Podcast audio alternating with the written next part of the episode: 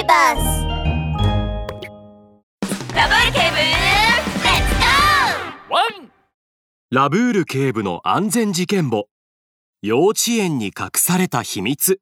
8 5、4、3、2、1よし時間だ。幼稚園のお昼ご飯の時間が終わってしばらくするとちびひょうはシャベルを担いで堂々と幼稚園に向かって歩き出しました。正門の脇にある守衛室ではキリンが長い首をだらんとさせて眠っています。キリンさんお疲れさん。ちびひょうは鼻歌を歌いながら正門の柵に手をかけるとそのまま悠々と幼稚園に入っていきました。先ほどまで賑やかだった幼稚園が今ではシーンと静まり返っています。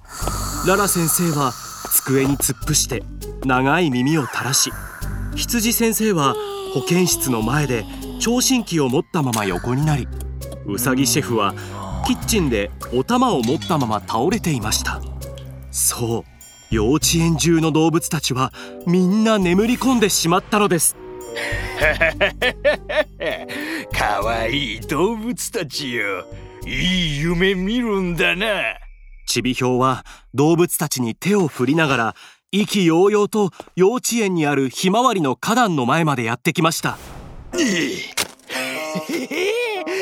こだ。ちょうど5年前ピギージュエリーから奪った金の延べ棒を警察から逃れるためにこの場所に埋めたんだ何年も身を隠してから掘り起こしに来たってのに勝手にこんな幼稚園を建てやがって。よくも俺様の邪魔をしてくれたな。昔のことを思い出しちびひょうは悔しそうに地団打を踏みましたがすぐに笑い出しました。だが賢い俺様は金の延べ棒を埋めた場所を幼稚園の3カ所に絞り込んだ。滑り台の下クスノキの下そしてひまわりの花壇の下だ。ガリトラとマルネズミが失敗したということは金の延べ棒は最後のひまわりの花壇の下に埋まっているはずだ。ちびひょうは手をこすり合わせるとシャベルを持って一生懸命土を掘り始めました。の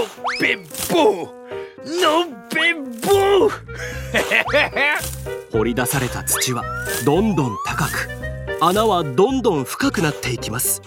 そしてついに金の延べ棒が入ったアタッシュケースが掘り出されました。ちびひょうは目を輝かせると すぐにアタッシュケースを開きました。5年目にしてようやく金の延べ棒があこれはちびひょうは目を見開きました。なんとアタッシュケースの中には金の延べ棒などなくそこにはなんだこのカードは！ちびひょうは折りたたまれたカードを開けるとそこに書いてある文字を読み上げました。ざんねん。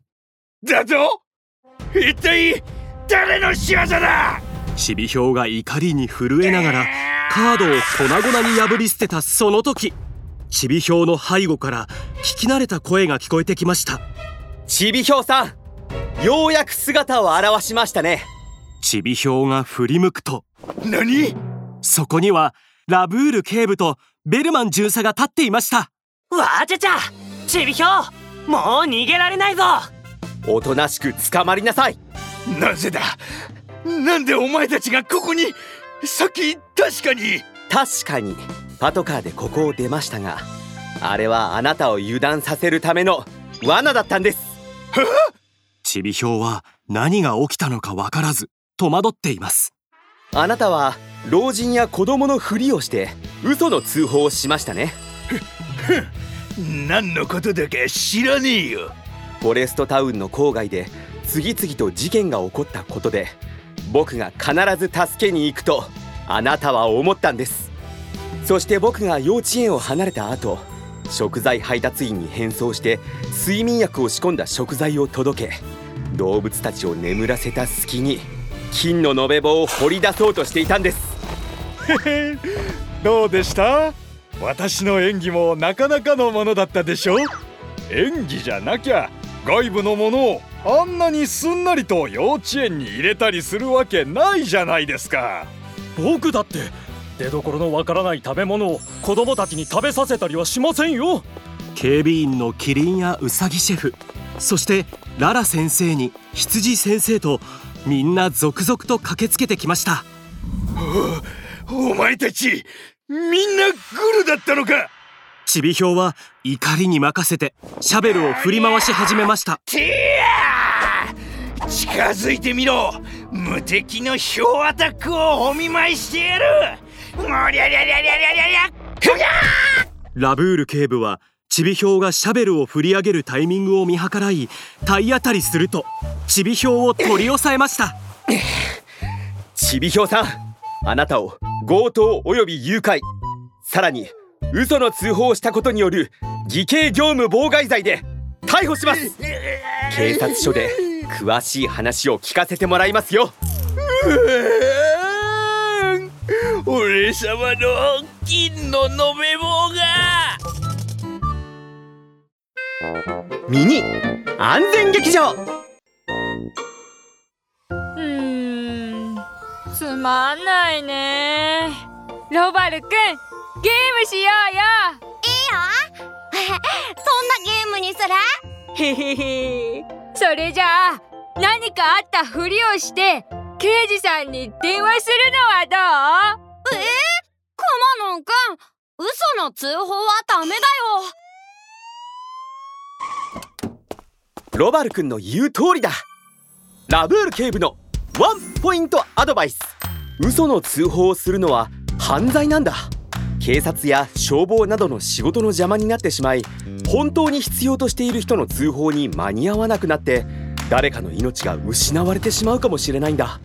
だからふざけて警察に電話をかけたりしてはいけないんだよ。本当に危ない時や事件が起きた時にかけてほしいんだワン